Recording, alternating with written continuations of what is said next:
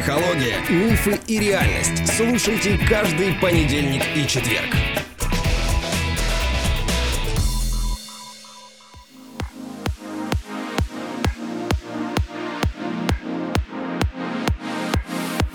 Добрый день, дорогие друзья. Мы продолжаем свою работу. И, как вы поняли, у нас сегодня тема, можно сказать, бонусная.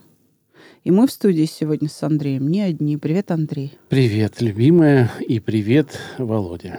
Добрый день, друзья. А голос его вам уже знаком. Это выпускник проекта и, кстати, участник рубрики «Как я изменил себя». Владимир из Москвы. Сотрудник, между прочим, крупной экосистемы Сбер. Вот, так что вот такие люди к нам приходят. Володя, здравствуй еще раз. Да, здравствуйте, здравствуйте, друзья. И он нам принес сегодня тему, которую мы решили разобрать втроем. Вместе и... с малиновым пирогом. Да, и малиновый пирог был очень вкусный. Спасибо, Володя. Он, правда, был вкусный. После записи мы его доедим. Да. Ну, тогда тебе и карты в руки. Расскажи, какую тему ты нам принес. Во-первых, идея этого подкаста родилась в нашем теплом чатике. Кто еще в него не добавился и не подписался, пожалуйста, найдите в описании к этому выпуску ссылочку и переходите в наш теплый телеграм-чат. А еще Александра забыла сказать, что у нас стартует группа. У нас стартует группа. Да, послушайте, мы как-то несправедливо обошлись, во-первых, с Сибирью и Дальним Востоком, не предложили утренние часы в Москве. То есть, когда у нас утро, Сибирь и Дальний Восток, вообще люди, которые живут за Уралом, кстати, это не обязательно может быть Россия, это может быть люди, которые живут в Индии, в Китае, в Индонезии, в Австралии.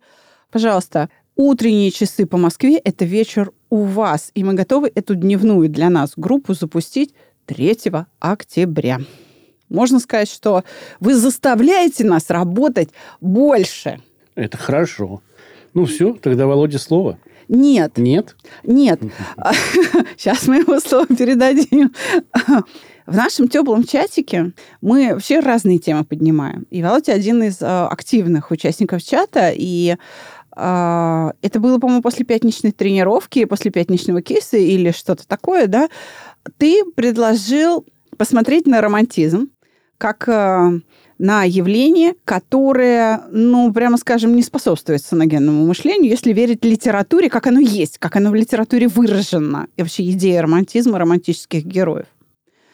И завязалось обсуждение, в результате которого я подумала, а почему бы не сделать эту тему и вообще сам формат обсуждения, потому что тема очень такая животрепещущая, доступна еще и для слушателей подкаста. Все-таки эта аудитория больше, чем аудитория чата.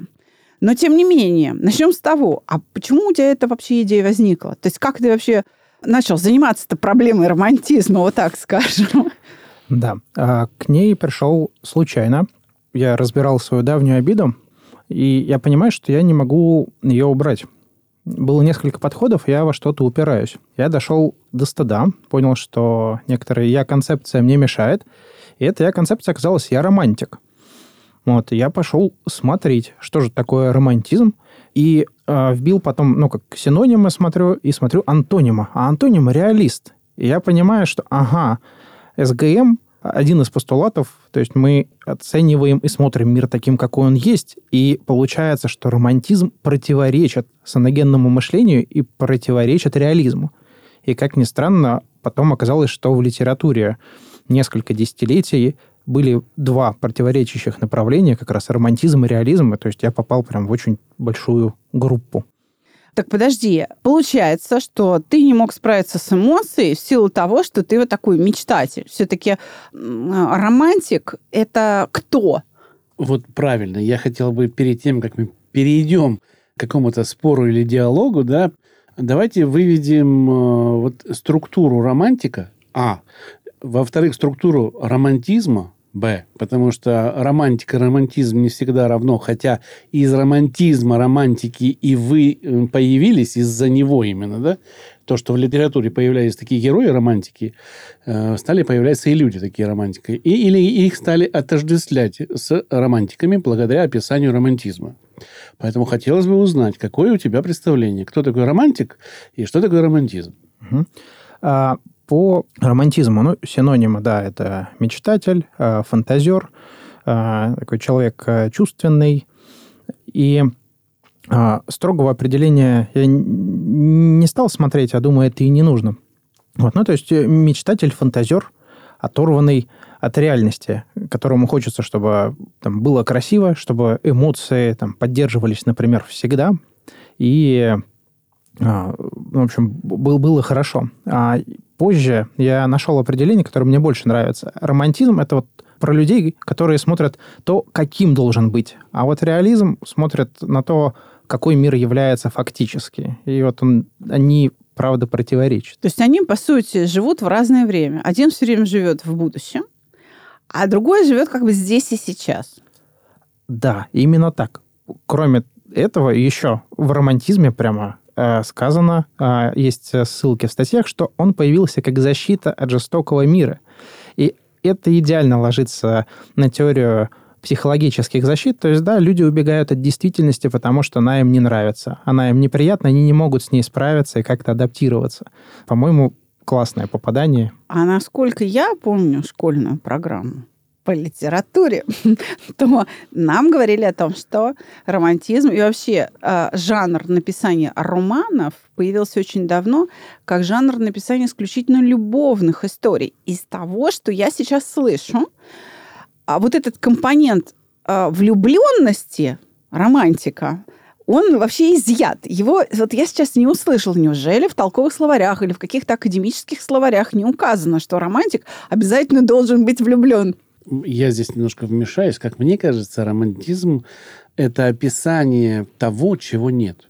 Это модель поведения, которая могла бы быть для того, чтобы улучшить жизнь, красоту, природу, землю, все что угодно, но ее сейчас нету. И то, каким методом это делается, это тоже некий романтизм, потому что и методов улучшения тоже нету. Собственно говоря, отсюда вот пришла та самая... то самое направление романтизма в литературе, по-моему, оно сменяло классицизм, если я не ошибаюсь. Ну, то есть оно оттуда вышло, а потом уже появился реализм в противодействии, потому что слишком уж сладко это пели на эту тему. Но люди-романтики – это немножко другой склад. Да, это бунтари часто, кстати, не простые там мечтающие люди, а это бунтари, которые обладают некими силами, даже деньгами, которые пытаются менять мир в тот, который у них в голове. Ты здесь права, что это они... Я говорю, потому что любят. Где любовь-то? Куда она делась? Ну, я помню школьный курс литературы. Не всегда романтики делали все ради любви. А, да, действительно. Из того, что я посмотрел, романтизм, да, если мы рассматриваем мир таким, какой он должен быть, то это, да, бунтари. Причем они, это не только про эмоции, хотя э, в романтизме, да, и вот прям отдельный пункт, что рассматриваются человеческие качества, его переживания, его внутренний мир. Вот кроме этого рассматриваются природу как источник вдохновения. Сюда же можно добавить государственный строй, потому что есть некоторые представления об обществе, какое оно должно быть. Вот, и поэтому не только про любовь, в целом а про мир и про отношение к миру. Вообще романтики хотят изменить мир за счет других. Они это, и в принципе, и делают. Если ты встречала подвыпившего романтика, он идет по улице и пристает к людям. И говорит, какой прекрасный вечер! Не хотите ли со мной выпить? А людям не надо это. Он их заставляет, чтобы они перешли в такое же романтическое настроение. То есть, он над ними производит насилие. Вождь. Это романтики, это вожди. Мне кажется, нет, вожди – это все-таки реалисты, как мне кажется, потому что они отвечают за жизни других людей. А, а романтики не отвечают. Они не готовы отвечают. В огонь да, и в воду да. помереть, но... И с собой еще захватить. За, да, за да. свою да. правду. Не... Романтики – безжалостные люди. Они не думают о том, что они кому-то вредят. То есть помереть – это клево, если... потому что за свою мечту. Если помереть в овациях, то да. Да, да. Помереть э, э, в овациях, вызвать как можно больше эмоциональный отклик. А вот романтичные произведения, они как раз вызывают эмоции, да, ну, порой больше, чем э, реальные. И в основном это, кажется, что позитивные эмоции. То есть вот романтизм, он про некоторые идеальные сценарии. Ну, послушайте, а чем тогда? Если романтик э, хочет изменить мир, он мечтатель, он смотрит в будущее, чем тогда он отличается от, э, скажем, жанра фантастики? Но фантастика – это тоже про будущее. Там берут более реалистичные, что ли. Вся фантастика строится на предсказании ученых. То есть то, что может случиться в далеком будущем. Все-таки романтик, он берет идею и в абсолюте ее пытается воспроизвести. Хочу, чтобы вот на этом здании росла ветка дуба. Хорошо. Как это будет? Как из стены может вырасти? Он не задумывается. Ему он при, пойдет, отпилит ветку дуба, дуба при, прибьет ее, скажет, что она выросла, и это будет его вот, компенсация его желаний. А говорю я это, потому что я романтик. Я сам романтик. Но я себя научил быть романтиком, который мечтает не за счет других, а за счет себя. То есть я все свои желания и мечты стараюсь воплощать сам. Ты... То есть я такой реалистичный романтик. Это, наверное, новый вид романтизма. Ты, ты, ты тогда в таком случае герой. Нет. То есть если ты хочешь сам, один, против всех, и не завися от всех, тебе не нужна помощь, ты герой. Нет, помощь мне нужна, но я ее не навязываю. Я объясняю людям, что я хочу, и если человеку близка эта идея, он может присоединиться. Так, ну, наверное... есть здесь доля истины, но, Андрей, мне кажется, что ты привязан, ну, скажем так, ты уже от чистого романтизма, такой идеализации, э, пришел больше к реальному миру. И то есть, да, романтизм движет, но при этом ты находишься в мире и понимаешь, что, ага, там, ну, вот ветка из стекла вряд ли вырастет, наверное, что-то здесь нужно... Ну, какое-то инженерное решение, как минимум. А может, и от этой идеи стоит отказаться, какой бы прекрасной она ни была. Но насколько я понимаю, что романтизм, как жанр литературы, как идея, наверное, какая-то, она эксплуатирует эмоции. То есть прям страдания в этом жанре воспеваются. Почему сразу страдания? Воспеваются иногда э, хорошие вещи, которые не...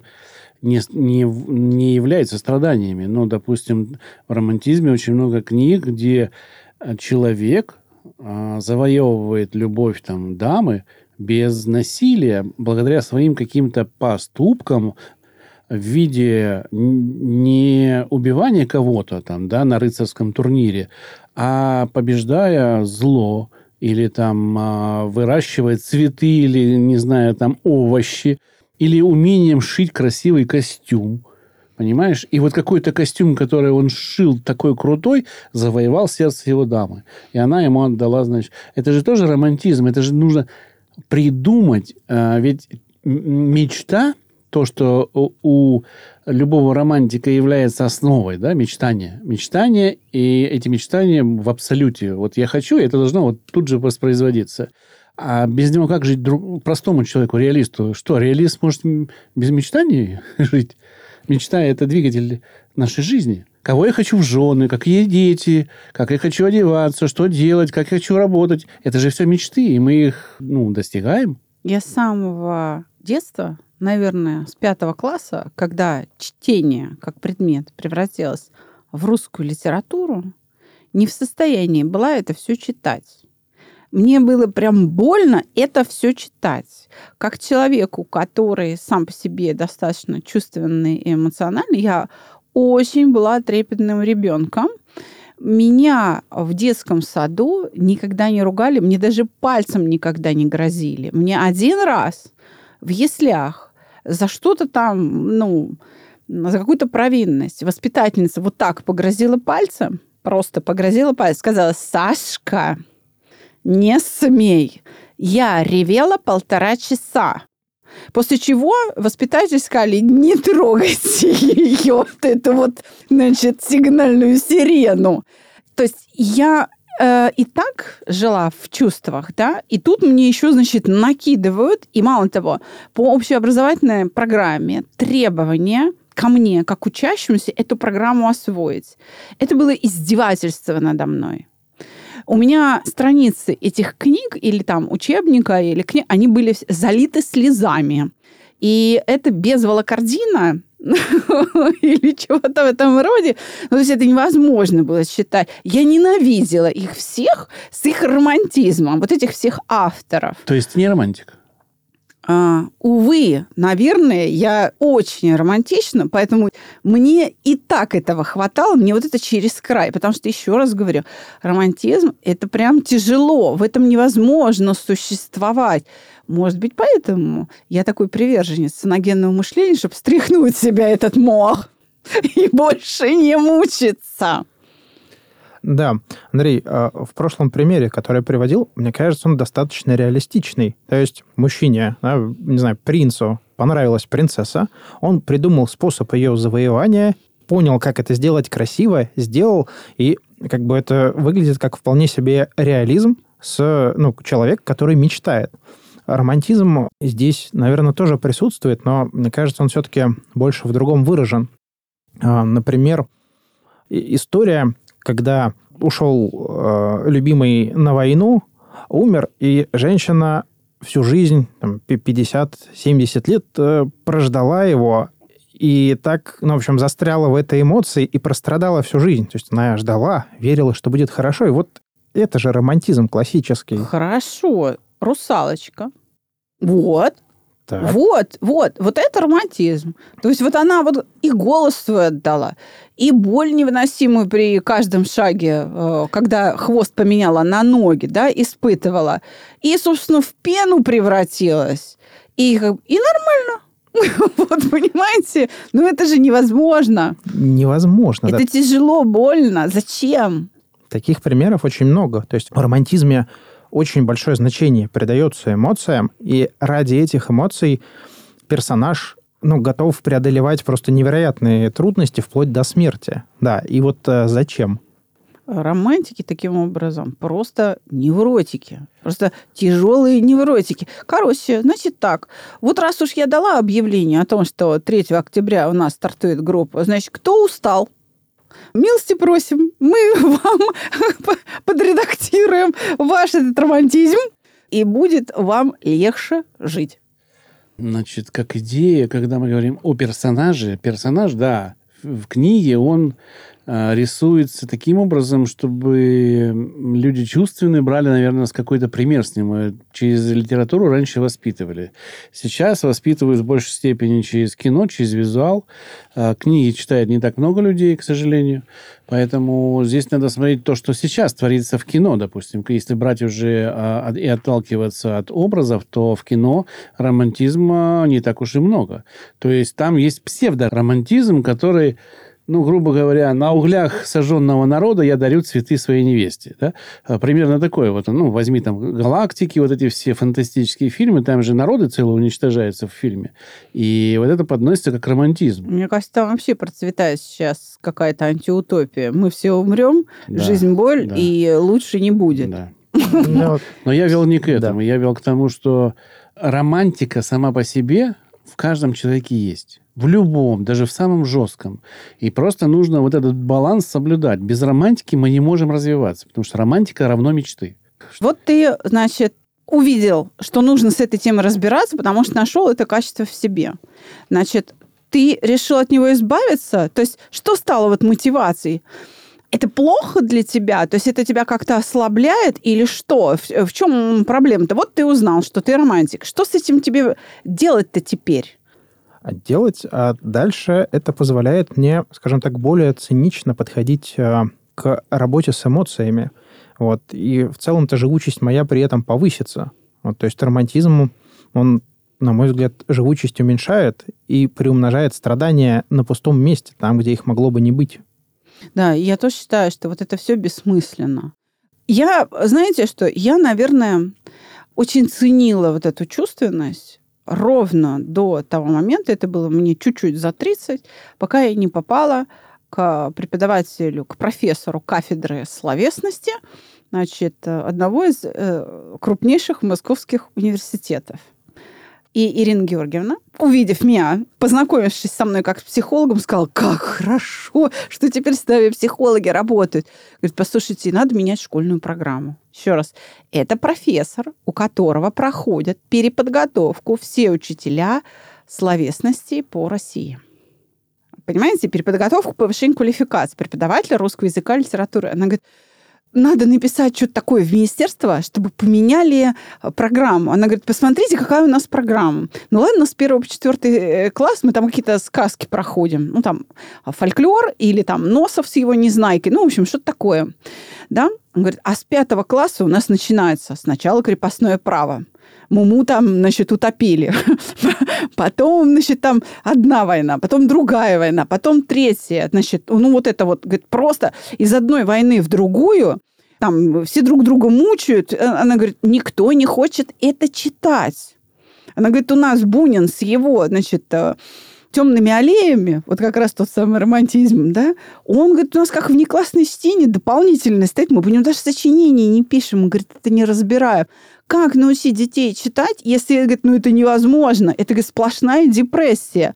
И смотрит на меня внимательно. И я, вы понимаете, у меня в этот момент перевернулся мир. И я ей говорю, знаете, Ирина Георгиевна, вы правы. На тот момент я вот только-только там несколько лет, как уже была психологом, и я действительно основным своим клиентским контингентом видела людей, которые любят русскую литературу. Это вот поклонники Пушкина, Достоевского.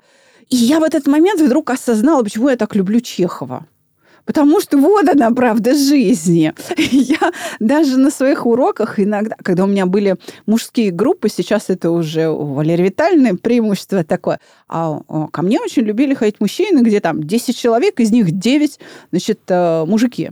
Вот. И вот, значит, да, на мужских группах я говорила, ребята, я вам очень сочувствую, я прекрасно понимаю, как вам тяжело жить с нами, вот, с женщинами, мы совершенно для вас инопланетные существа, и говорила, почитайте Чехова, у него есть конкретная, ну, там, миниатюра. Невидимые миру слезы. Это о ваших мужских слезах. И на самом деле, зря я это говорила мужикам. Девушки, вы почитайте. Ничего не изменилось со времен написания этой работы. Действительно, да, люди... Как были людские проблемы, так и остались. И в те времена это фиксировались. Декорации меняются. Да, и теперь у нас телефоны, а проблемы-то те же самые. А вот ты какую литературу любишь? Я на самом деле очень люблю биографии, автобиографии, там, биографии жен. Ну, в общем, вот всякое такое приближенное... Жен известных людей? Да. Ну, там Ландау из последнего, что читал. Интересно, реалистично. Вот как бы в романтизме, на самом деле, такое не придумаешь. Бывает там... Ну, такие перипетии в жизни возникают, что диву даешься. Вот если не случилось бы, наверное, придумать сложно. Вот. А романтизм как раз мне был далек. И со школы тоже. Я, я честно говоря, тогда... Ну, я там... И с эмоциями у самого, понятно, были проблемы. Очень сложно было читать. Я не понимал персонажа. Я не понимал, а вот к чему страдание? Как бы вот, вот реальность же такая, вот, ну, ну сделай по-другому. Вот. Не, не мог и тогда описать. Ну, я, наверное, останусь вашим антиподом. И с некоторой частью слушателей тоже. Объясню, почему. Бунин писал реалистичные рассказы, а не романтичные. Там было горе первой любви. Там, где эта первая любовь расставалась, и что было потом еще описывалось. Поэтому это никакая не романтика, это чистый реализм в чистом виде. Если брать там школу, то э, скажите, пожалуйста, как у нас люди станут героями, если они не прочитали героев нашего времени? Дюма, три мушкетера, двадцать лет спустя. Как они станут, если это романтика, как быть похожим на этого героя, если в их сердцах не загорится этот огонь, спасать женщин, детей, быть героями? Как... Алые паруса, Александр Грин. Нет, алые Сколько паруса. Сколько принесло зла. Это вот я Сидят, здесь не значит, вот эти типа да, того да. соли на жопе ровно, да, да. немытые и нечесанные. А я тебя... И ждут. Я тебе про паруса не говорил ни разу. Если взять мушкетеров, они выполняли конкретные дела. Они спасали отечество, королеву, друг друга. Они вели себя по-мужски. Это был, был пример поведения во дворе. Во дворе ты выходил и был мушкетером во дворе. Потому что мы играли в мушкетеров. Или про Штирлица, когда кино прошли, все были Штирлицами. А там тоже полно романтики в этом фильме. Полно романтики при всем его реализме. И, кстати, все написанные книги, автобиографии корректируются с учетом «добавьте романтизма». Если почитать ну, саму жизнь человека и потом взять автобиографию, написанную специально, в них немножко э, многое расходится. Ты десять лет, между прочим, живешь с романтиком. И не замечаешь этого? Нет. Ну, вот видишь. Видишь? Как, как я могу тебе объяснить, если ты десять лет живешь с романтиком и не замечаешь этого? С чистым романтиком. Я вот чистый романтик. Но я просто романтик, который пришел к мнению, что использовать других людей для достижения своих целей в наглую или там, как скажем, насильно не нужно. Поэтому он просто взял на мне и женился. Да, да, да. Не насильно. Совершенно. Совершенно вообще не воспользовался ни в коей мере. Но у нас романтично все было. Ну, чего-то. Очень. Очень. Ну, вот. Да. Володя, ну тогда вот после моего такого эмоционального спича, настоящего романтика, да, где эмоции превоз... прево... преобладают, скажи мне, пожалуйста, как бы ты отнесся к своему романтизму? Ты его хочешь деревянным колом прибить, чтобы он вообще не... Выжечь каленым Выжечь, железом. Да, каленым железом. Или как- как-то его подправить, чтобы он был... Но вот какие-то его, может быть, части общем, или что проявления... Что ты с ним будешь делать, что, со своим да, романтизмом, что? Который ты в себе нашел? Да, я пришел к выводу, что есть некоторое среднее состояние, я бы его назвал как реальный романтизм. То есть совсем без романтики, правда, нельзя. То есть мы все люди, нам нужны просто положительные эмоции, да и отрицательные тоже нужны.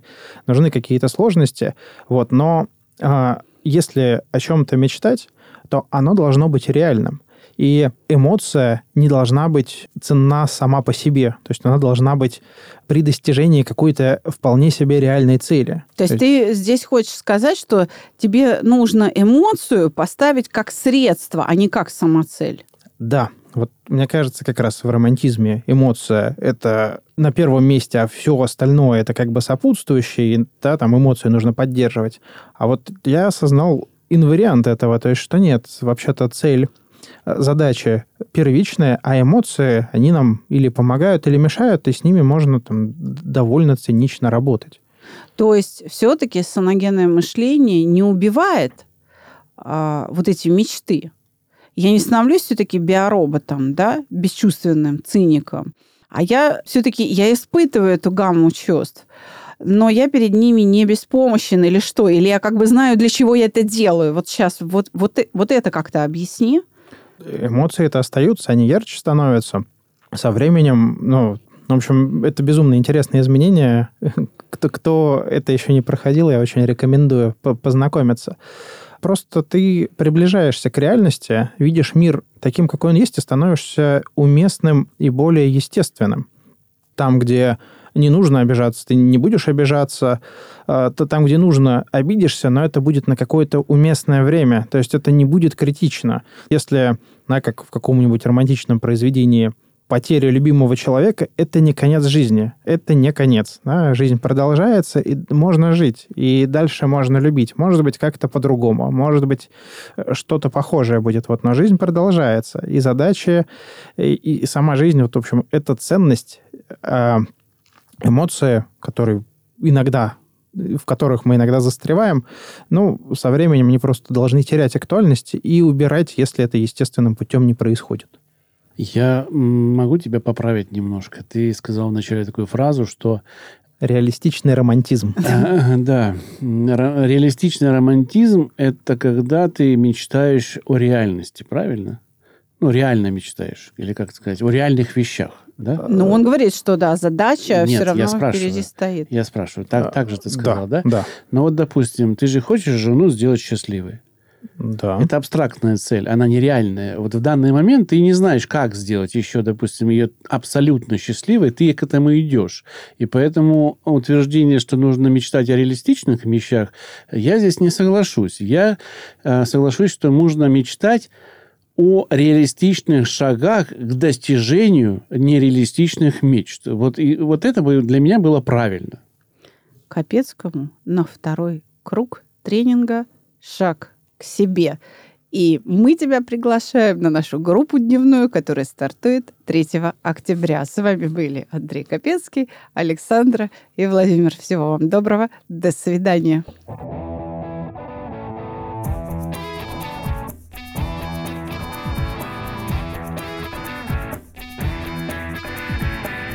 психология, мифы и реальность. Слушайте каждый понедельник и четверг.